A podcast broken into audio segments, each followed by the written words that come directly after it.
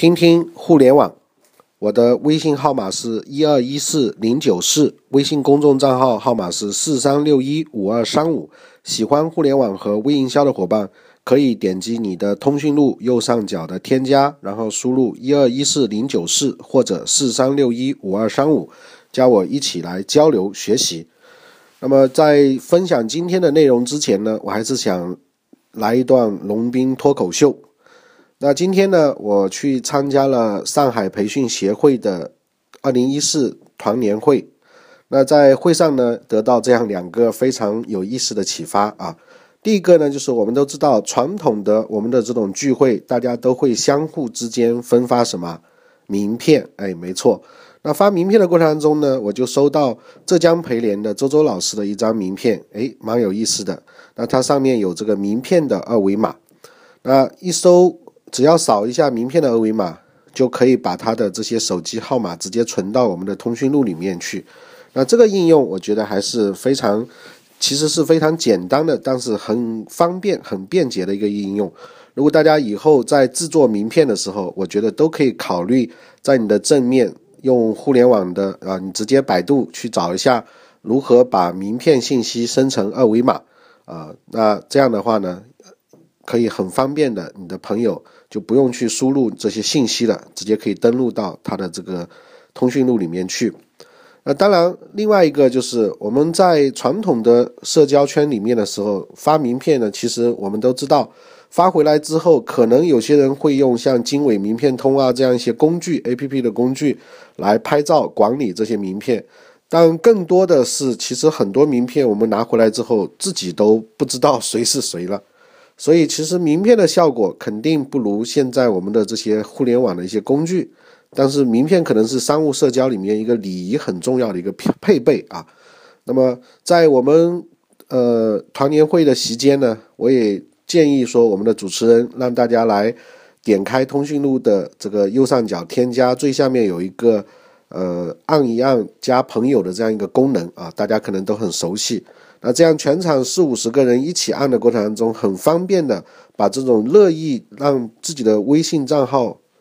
呃，分享给其他人加朋友的人呢，就会一起来按。那按的过程里面就很方便的，大家就互相加好友，再配上本身在会务上的交流呢，很快就会进入到我们的微信的这个朋友圈里面。那这个是就是我觉得微信它强大的地方。因为它开发的这些功能，能够真正的起到我们社交的这样一些呃功能啊，便捷于而且非常的方便我们的使用。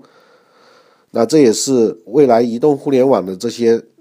应用工具能够真正改变我们生活的地方啊。有技术就是有实力啊。啊，这是我们的今天参加这个活动的第一个启示。我觉得微营销其实已经无处不在了。那么第二个启示呢？就是我们在席间跟很多朋友一起聊到了这个讲师经济的事情。那我们本身是培训圈的，那培训圈呢这几年讲师经济应该来说是风起云涌啊。那尤其以华师经济，呃，应该说是规模实力目前应该最大一些。那华师经济的创办人，很多圈内人都知道是原来的一位职业讲讲师，叫张其超，啊，领属于他领头的这样这个一个组织。那么。中间呢，我们吃饭的时候呢，跟一位东北到上海来发展的一位培训师聊到了这个华师经济的事情。那么他呢，我从他的面容当中啊看得出来，他对于这种经济组织呢存在着既爱又恨啊，或者说是没有爱吧，应该说都是恨的成分会比较多一些。因为他觉得这种经济倚仗的他自己跟机构对接的这个实力啊，有可能会把讲师踩在脚下。就是不再重视这个讲师的，呃一些东西，原有传统的一些东西，呃，甚至他会觉得讲师在他们面前就像萝卜白菜一样，任由他们挑选。那么当时呢，我们也听到了不同的一些其他的意见，啊，那这个过程里面呢，基本上有机构的人会认为，如果他们能提供合适的这种师资。其实对于他们来讲，也会做一些尝试，因为作为培训机构而言，找到靠谱的老师，它中间的验证的环节是需要很多的精力的。那么，当然也有可能透过经济的这个牵线加搭桥之后，也有一些机构会跳过啊经济直接跟讲师就开始长期的这个合作。那么对于讲师方来说呢，可能很多时候一方面是你要成为他的这个签约的独家的老师的话呢，有一定的这个门槛。那更重要的其实是适合于传统上他并不是能够有很好的营销的这样一些讲师，啊，所以在讲师经济的这个词里发展的领域里面，我们会透露出另外一个词，就叫做专业分工。啊，似乎我们觉得培训圈的人应该是讲师就光讲课啊，然后呢卖会有专门的人来卖，那你不用去考虑营销的事情。那么这样的这种理念的指导下面呢，他会觉得中介机构他可以利用他自己的实力，比如说现在的互联网啊，跟机构发邮件啊，群发一些消息啊。还有利用他这个团队的优势，海量的去做一些推广啊，不管是在百度知道上、百度文库上，啊这是传统的 PC 互联网，包括 IM 的工具上面去跟一些群里面发这些信息啊，啊，以及利用最传统的电话的方式跟一些机构保持一些关系，那这些都是经济的这个优势，因为它可以专门做这样的事情。那么讲师呢，就可以一门心思的静下心来研究他课程的这个内容的质量了。那这样看看呢，也是对的。但问题比较矛盾的地方在哪里呢？就是如果说一个讲师他不具备营销的能力的话，那么他永远会受制于这样发展的另外一端，就是很难真正的在市场里面成为一批呃比较有潜力的这样一种群体啊。所以呢，这也是那位东北到上海发展的这个老师，他感觉有点啊，不是特别乐意的一个地方。那我的观点，我是认为说，作为一个讲师而言，他不光要自己的主题领域会有非常深入的研究，更重要的是，他一定需要掌握一些营销的能力，因为只有你掌握了，不管是你说的好，还是你的文案做得好。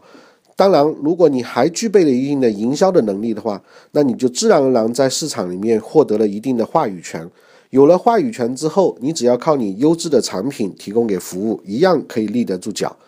那么，从讲师经济这个事情上面呢，我们还可以看出来，除了市场上讲师经济之外，还有一个群体，就是我们各个地方，呃，都会有一些草根的讲师发起建立了一些这个协会啊、联谊会之类的。那么在上海就特别有意思了。那我们原来也参加上海培训师这个联合会啊，那现在联谊会或者联合会，那现在呢，我们又有这个上海培训培训协会。那么这里面呢，其实都是一种传统的思维，用人脉的方式在做一些自己的运营跟经营。那其实都透露出人在社会当中发展都需要有一些社交的这个需求。那最终的目的其实都是一样的，希望透过自己的价值跟别人的价值的进行的这种交换，能获得一定的在社会上的商业的回报。那么这种传统的人脉的经营呢，也会受到很多的这个缺陷，包括现在我们谈到的微营销里面，其实最终经营的仍然是一个圈子。就像这几天在北京，呃，应该就这几天有一个牛商牛微联盟在成立。那我就非常希望有如果有大牛的人能给我引荐一下，能进入这个圈子，我觉得是非常厉害的一件事情。那么，所以说，其实任何一个人在社会里面，他都希望跟不同的群体能够发生更有价值的这个关系。那这也是各个地方会有不同的协会跟联盟产生的一个原因。那当然了，任何一个。协会或者是联谊会背后要运作，都会涉及到成本。那这些成本就需要我们讲到了，在吃饭的时候谈到一个核心：不管你是什么协会，不管你是什么组织，你最终还仍然需要有一颗现在的互联网的心。什么心呢？就是要为我们的这些用户创造好的体验跟价值。因为我们用户，比方我们作为培训师，如果在协会里面的话，你为我们创造真正有价值的东西，那自然而然我们就会拥戴你。如果说你只是搞一些虚头巴脑的东西，让大家呃最后呢付出了很多，其实没有回报的话，最终人民群众也一样会抛弃你。那这个呢是我今天参加这个聚会非常有意思的一个呃得到了一些启发啊。那当然了，到年底的时候没什么事情了呢，在圈内的人有些老朋友聚一聚，其实也无外乎不关乎说一定要得到什么样的结果。那只是我们觉得微营销在任何一个领域都影响到我们。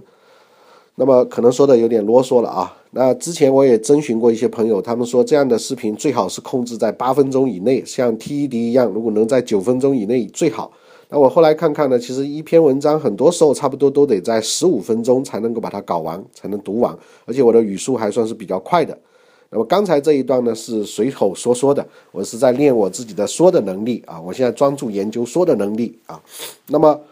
接下来我们来学习听听互联网。今天呢分享一篇爱黑马的干货，叫龙泉寺如何用互联网思维管理一家寺庙。那这篇文章可能需要大家耐心的听十分钟左右啊。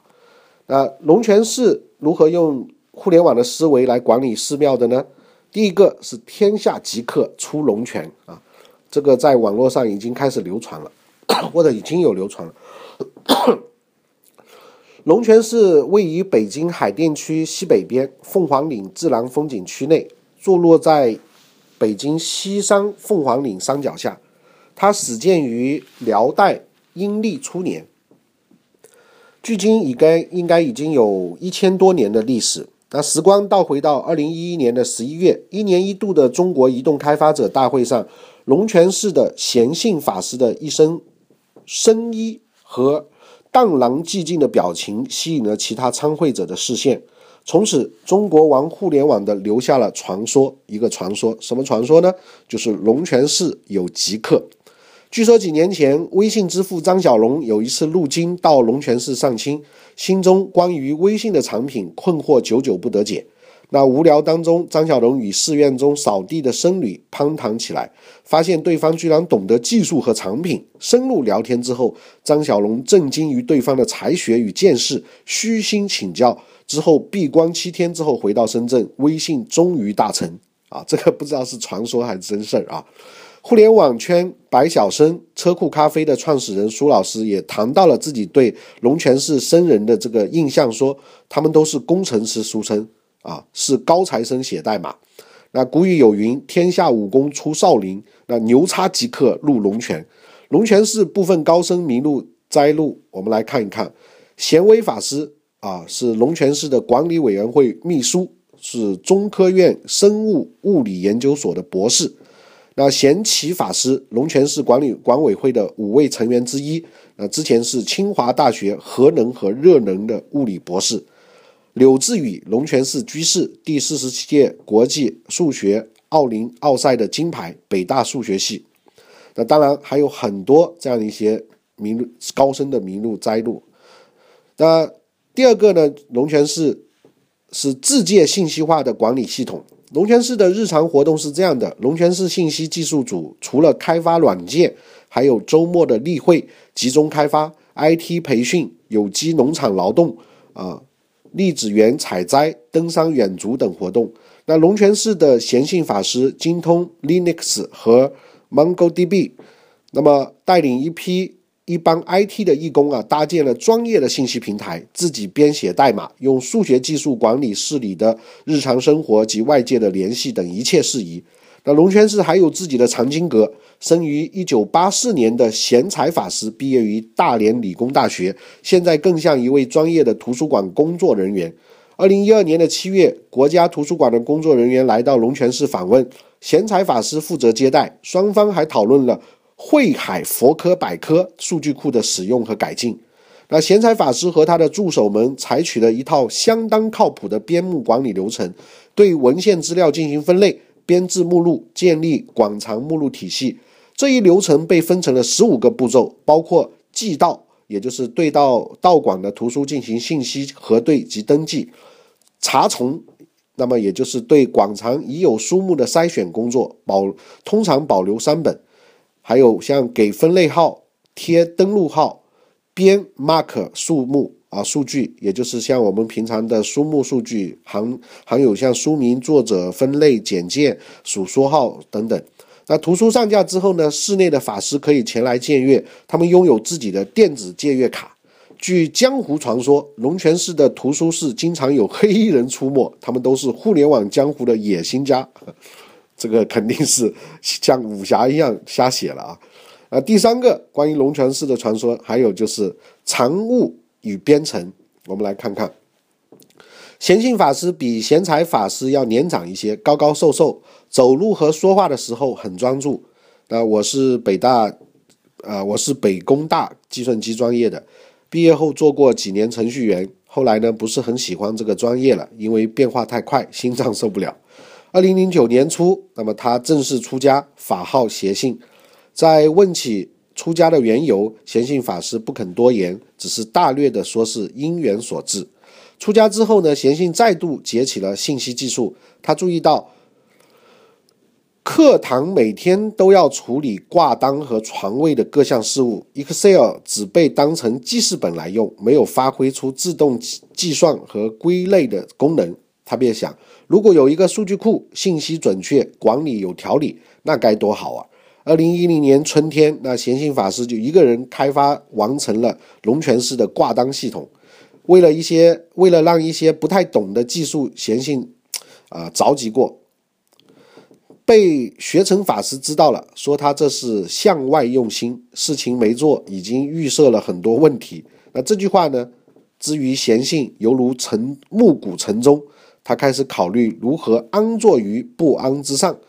以前呢，我总是想着一个彻底的解决办法，在这个前提下去落实和推进。但是实际上不存在这种完美的状态，我要学着慢慢去解决。那这句话其实用在现在的互联网思维里面，就是迭代思维啊！你不要想着一下子就能够把它全部的完美。那龙泉寺的信息技术组在新浪微博的签名是“穿越技术人生，探索终极价值”。某一次组内活动后，信息小组的 PPT 被贴到了网上。那其中一篇演讲的题目令人印象很深刻，叫做。前端代码之长，哎，那像龙泉寺这样一个富有传说的寺庙，那我想在互联网上一定有非常多有关于他们的故事。那大家如果感兴趣，也可以在搜索引擎上面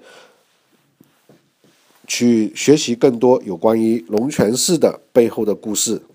看看这些极客到底都在干些什么。的通常这些人都是世外高人呐。那今天我们听听互联网就学到这里。我的微信号码是一二一四零九四，公众账号号码是四三六一五二三五。欢迎喜欢互联网的伙伴可以加我的微信一起来交流。谢谢，再见。